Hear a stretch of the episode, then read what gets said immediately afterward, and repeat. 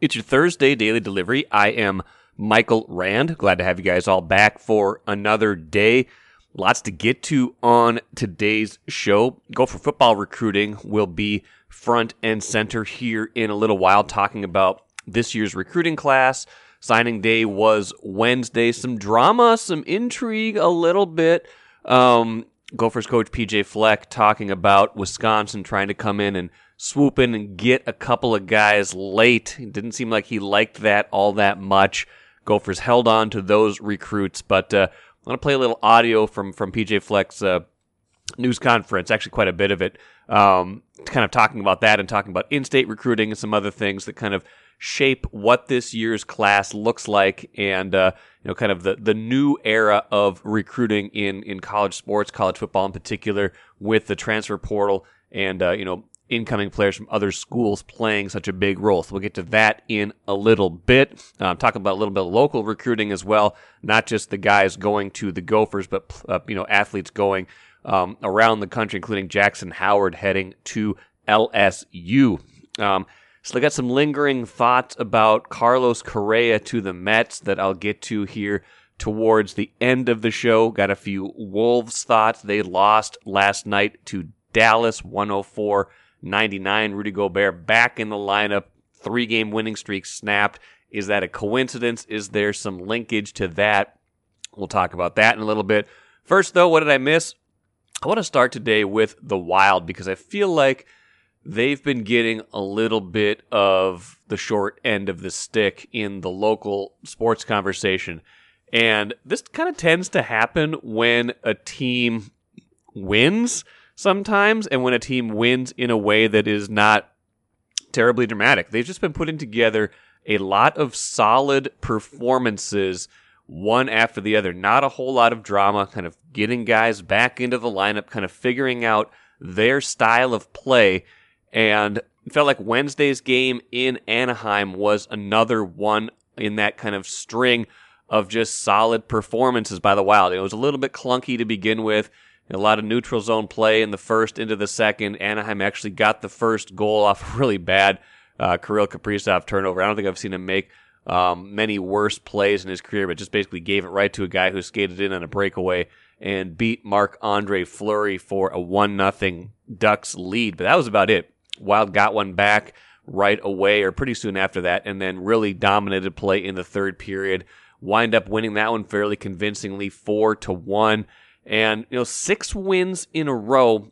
And again, like I said, I think the impressive thing about this team is that they've completely changed their identity. A lot of it from last year and uh, predominantly from the start of this year when they were trying to skate up and down the ice, when they still thought they could beat teams 5 4. Um, it took a little while to get that buy in. But now, you know, now it seems like they've really tightened up. They've really kind of figured out their style, figured out how to play, how they how they are going to win, and the results have followed. It's just pretty impressive to see a team be able to do that. But that's not exciting, right? It's not exciting to watch a team kind of lock it down a little bit. Not like they're not like they're not scoring or creating chances, but a team kind of button it up a little bit and win some games. You know, in um, not not boring fashion even, but just in kind of very steady fashion. They're just like kind of a dependable car right now. A car you don't always just a car you don't always appreciate because it it always does what you want it to do. It always does the thing that you require to do. It starts in the morning when it's cold like it is today. It you know it gets you where you want to go all the time. Not much happens to it that causes a lot of drama and you take it for granted and that is kind of the wild right now. They're not, you know, not terribly exciting, not terribly full of drama. They just keep stacking win after win after win. And it's been gratifying for uh, head coach Dean Evason. This is what he said after Wednesday's victory. I mean, every coach obviously preaches, you know, defense first, and we certainly have. And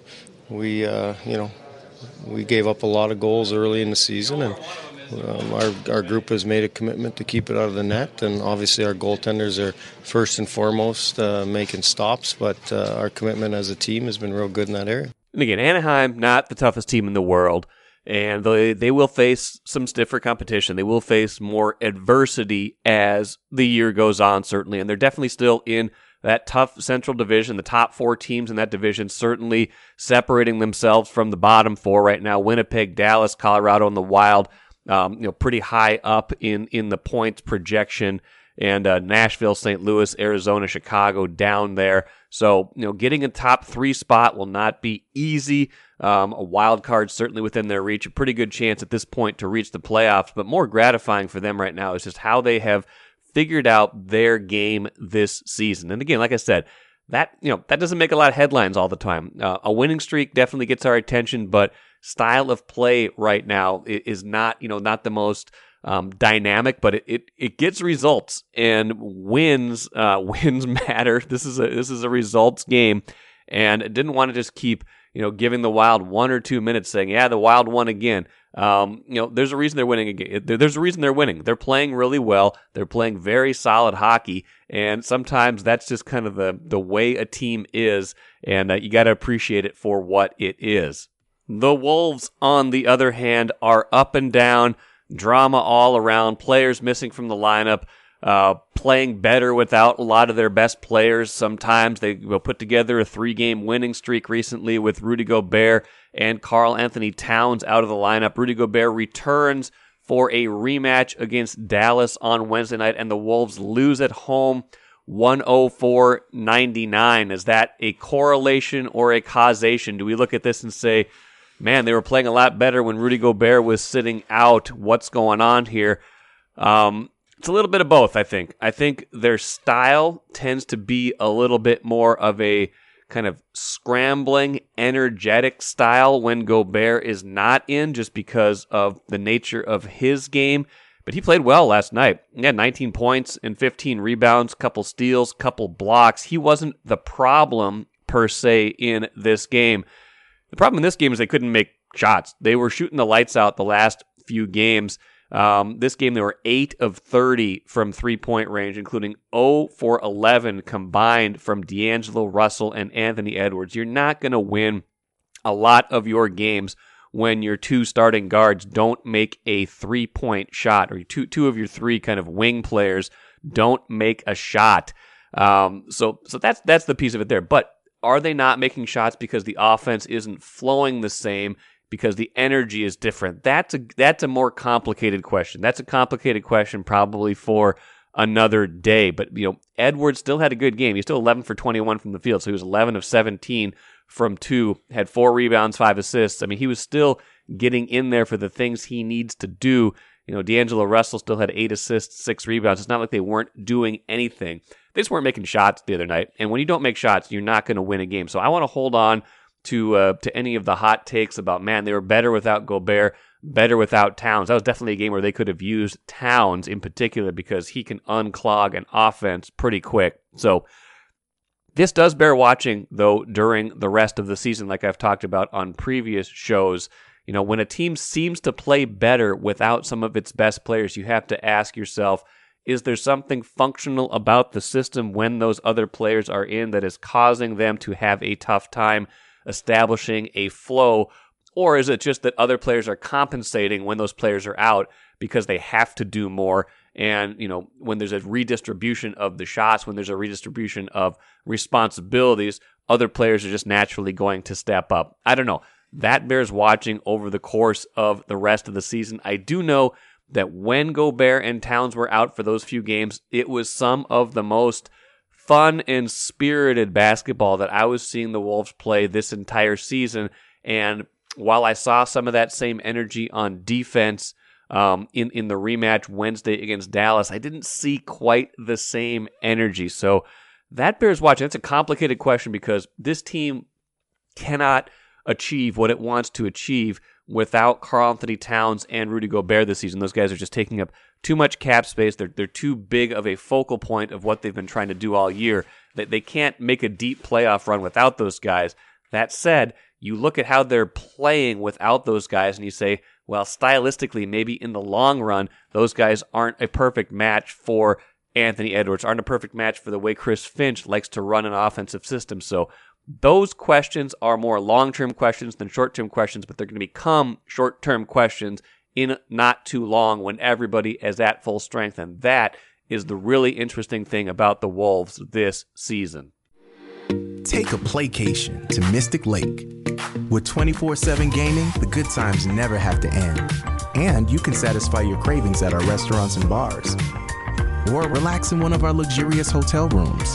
Those that play together stay together. And don't forget to join Club M so you can spark new memories and bask in the rewards along the way. Follow the lights to Mystic Lake, where every day is playday. One more thing before we get to some Gopher football recruiting talk. Um, I've been your bearer of bad news for the last two, three years or so, talking about streaming options and watching regional sports networks like Bally Sports North, previously Fox Sports North, um, access to the Twins, Wild Wolves, um, a lot of other teams in this market on those channels. Finally, got some good news for you today after, like I said, many many disappointing um, many disappointing news with you know Hulu dropping it a long time ago, um, YouTube TV dropping those channels a while back, Sling dropping them. Um, they have been re-added now to Fubo TV. Um, that's not one of the very biggest, but it is a, a significant player in the streaming market. Fubo TV reaching an agreement to carry um, the the Bally Sports North region, the Bally Sports regional channels. Um, this is happening this week um, as being reported. So that part of it is interesting. It sounds like it'll be part of their base package, sixty nine ninety nine per month, plus an RSN fee, which we're not exactly sure what that's going to be, but it should be cheaper than DirecTV Stream, which is the only option right now. That price for DirecTV Stream going up to ninety nine ninety nine in just a month or so. So it should be less expensive than that. So could be an option for you if you are looking for a streaming package that has the regional sports networks on it. Now, maybe this is less of an issue now that Bally has released the standalone app. Um, I've been doing that for a couple months. I've been reasonably happy with it. Um, Twenty dollars a month, not you know when you're paying twenty dollars that you used to get as part of something you you already got, you're not terribly happy about it. But it is an option if you don't want to get cable, satellite, lock into a long term package. So I've been fairly happy with that. But if you want everything kind of bundled into one place but don't want those contracts, Fubo TV now going to be another option. And I'll be interested to see if that will put some pressure on YouTube TV, Hulu, Sling to renegotiate these carriage fees and bring those channels back to those streaming services as well. So that could be down the road. I'm not sure exactly where that's going to wind up, but I think that part of it is interesting as well. Another interesting thing on the subject of streaming sounds like YouTube is going to get the rights to the Sunday ticket NFL package starting in 2023. It sounded like Apple was a front runner for a while, but they bailed out of it. Sounds now like it's going to be YouTube. It's going to be kind of a premium service, of course. If you have YouTube TV or YouTube premium channels, you can add that. Sounds like the price is going to be about the same as it has been in the past, but another you know another example of how things are going differently now used to be part of DirecTV which was you know a little you know not know not old old school like cable or over the air TV but you know not a streaming service like YouTube TV is. So just kind of an interesting change in the landscape of where things are headed, and it sounds like that is going to be the deal for Sunday ticket going forward. So just some changing landscape. The bigger one to me for the for the local audience is the fact that now it sounds like Fubo TV will be another option for you to get Bally Sports North regional streaming channels and you know at a price point that maybe is a little bit more palatable than some of these other services. Let's talk Gopher football recruiting right now. Um, full disclosure, I talked to Gopher football beat writer Randy Johnson on Wednesday after the Gophers signed their uh, 21 incoming high school players and five uh, transfers to their class of 2023. Um, that interview has disappeared completely from my computer. Knew that before I started recording today. It was a moment of panic Thursday morning. This has never happened to me. I don't know where that file is. I don't know what happened to it, but it is not here. So, calling a little bit of an audible as we do in the business, as we do in football a lot of times, and just kind of speaking more in general terms about this class. And I'm going to play a lot of audio from PJ Fleck's um, addressing of the media on Wednesday as well. But some of what Randy and I talked about, um, two of the key things we talked about. One was uh, just this idea of how important the transfer portal has become to you know t- to the to the recruiting class how you know how high school recruiting is still going to be the lifeblood of a lot of programs it's how you build relationships it's how you build long-term sustained success but in terms of you know immediate impact on a program and you know a way you have to recruit now the transfer portal is becoming more and more important and really did bolster the Gophers class. Right now, they're 41st overall, ninth in the Big Ten in the composite ratings. But in terms of transfer ratings, they're 15th nationally. And obviously, those are going to change um, as time goes on. More teams are going to add transfers as as the as the you know off season continues. But right now, you can see the impact of the transfer portal for the Gophers. Um, a lot of different players you know, coming to them that way, including some talented wide receivers. They got a guy, uh, Elijah Spencer, who caught 57 passes for almost a thousand yards and nine touchdowns for Charlotte last year, and uh, Corey Crooms, who had 57 catches for 814 yards and five touchdowns for Western Michigan. Uh, two wide receivers who could come in right away and help the Gophers immediately where they need help. So that piece of it is interesting to me. How the portal is not just impacting, you know, your day to day your day to day life or you know kind of what we see in the media and things like that, but it's impacting um, you know how these teams have to think about roster building, and it's a little bit like free agency almost, which is just a really interesting thing. It's not the college football we grew up with. It's not even the college football of a few years ago, where you'd get some, you know, the occasional transfer, the occasional impact transfer. You know, grad transfers were starting to become a thing, you know, 10, 12 years ago. The big one, a big one, Russell Wilson, when he went to Wisconsin and really changed that the dynamic of that program, at least for that season. But now it is a part of the, the pipeline of a team and, and what they have to look to do. Another piece of this that was really interesting is Fleck talking about um, some negative recruiting. I want to play a clip here from from Fleck talking about how um, you know, a couple of their, their top recruits, a couple of the guys from Prior Lake, Martin Owusu and uh, Greg Johnson, got offers from Wisconsin late in the game. Uh, and this was Fleck talking about that and, and what he what he thought of that. So next up, Martin Owusu, defensive line, Prior Lake High School here in Minnesota. He's enrolling early, had over 30 Division One offers, ranked at the top five player in the state of Minnesota. Uh, Wisconsin even kind of came in, tried to flip him early. Um, you know, showed me all the text messages of them doing everything they can to negative recruit, negative recruit, negative recruit to flip us, and it didn't work. So we axed it. So uh, true connector to the class. Um, that's what's great. You get to see all the text messages. That's the best part of negative recruiting. You get to see all these grown men negative recruit and text messages. Beautiful. And uh, appreciate everybody sharing those with us because we don't negative recruit. And uh, it's really interesting to see that. So I love that because that adds, of course, some extra fuel to uh, fuel to the rivalry, right? That that's you know just another piece, just another link in the chain of of Gophers Badgers rivalry over the years, and uh, this probably happens all the time, right? In in big time college football, maybe it hasn't happened here as much, and I get it. Wisconsin's got a new staff. Luke Fickell just came over from Cincinnati, uh, you know, three or four weeks ago, and by the way, he denied it. He was asked about it at his. Uh, at, at his uh, uh, media session on Wednesday saying, I won't negative recruit. I'm not saying somebody didn't call. I know we maybe reached out to somebody, but I wouldn't think we would have said anything negative about anybody going anywhere. We've got plenty of positives to say about what we do. And that's a little bit of a non denial denial saying, I wouldn't think we would have said anything negative. That doesn't say we didn't. That says, um, you know, it's kind of like when you're saying like, ah, it doesn't sound like something I would do. That's not saying you didn't do it. That's that's, that's saying uh, I don't necessarily want to admit to that, or uh, boy, that sounds a little out of character, but uh, mm, maybe we did it. So anyway, that I love that that adds a little bit of fuel to it. I love that that adds a little bit to the rivalry. And, you know, those guys are going to be going at it for a while now. You know, Wisconsin making a change at head coach. Fleck has been here now for six seasons, going into his seventh. That should be an interesting dynamic as they think about it.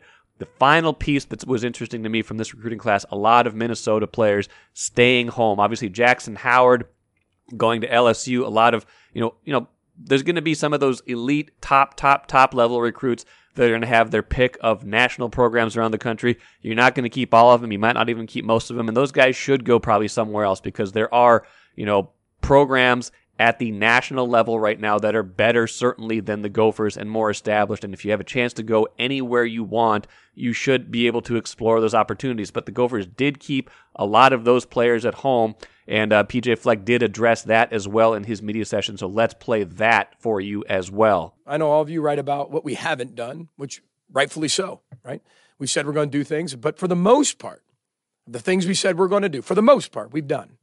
And part of that is bringing more in state talent in here. Now, they obviously have to be good enough to play at this level, but I value the development piece of that. Who's willing to be developed?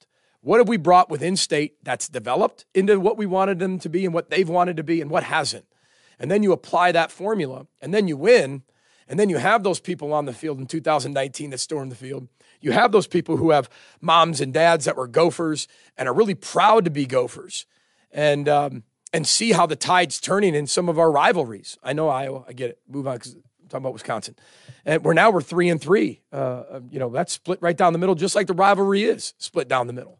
And I think you start to see that, and people get more excited. So I'm energized by it. I can see the difference of when we walk into Minnesota schools, uh, the the excitement people have about Minnesota. I can see that. I'm not saying they didn't have that before, but there's a lot more now and that's what you want to create as an in state coach of an in state high school recruiting. You want people to dream of being Gophers. And this is the biggest class we've had of people who dream about being Gophers. When you offer them, they commit. It's not like, yeah, I need to think about it, collect all these offers. It comes down to the end and they pick a rival.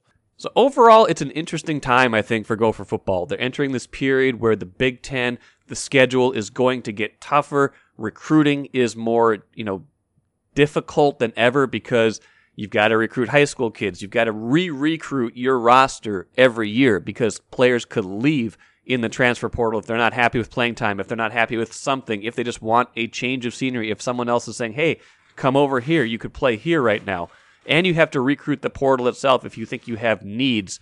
So there's so many layers to recruiting right now that you have to be cognizant of that it's just gotten so much more complicated and will only get more complicated for this program going forward. So if Fleck can keep this train moving, can you know win another bowl game, get to nine wins this year, have that you know three of the last four full seasons get get into that benchmark. That would be pretty. Uh, that would be pretty impressive. That said, I feel like they aren't quite where they want to be either. So, is there another gear even yet left in this program? A lot of that's going to be determined by this class, the next class, things like that, and where these players ultimately can take PJ Fleck and the program.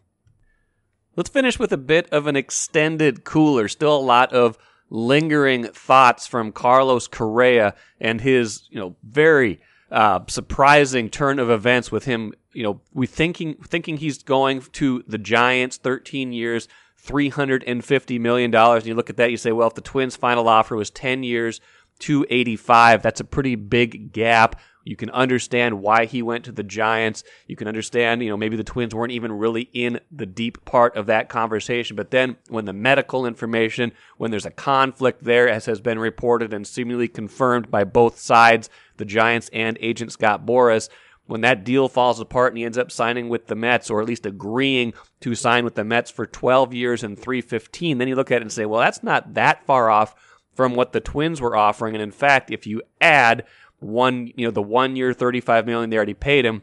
And again, you don't really do that in negotiations. This isn't prison. You don't get credit for time served, things like that. Um, but it would be 11 for 320 if you added 35 to 10 for 285. And that is, in fact, more money and less years than the Mets were offering.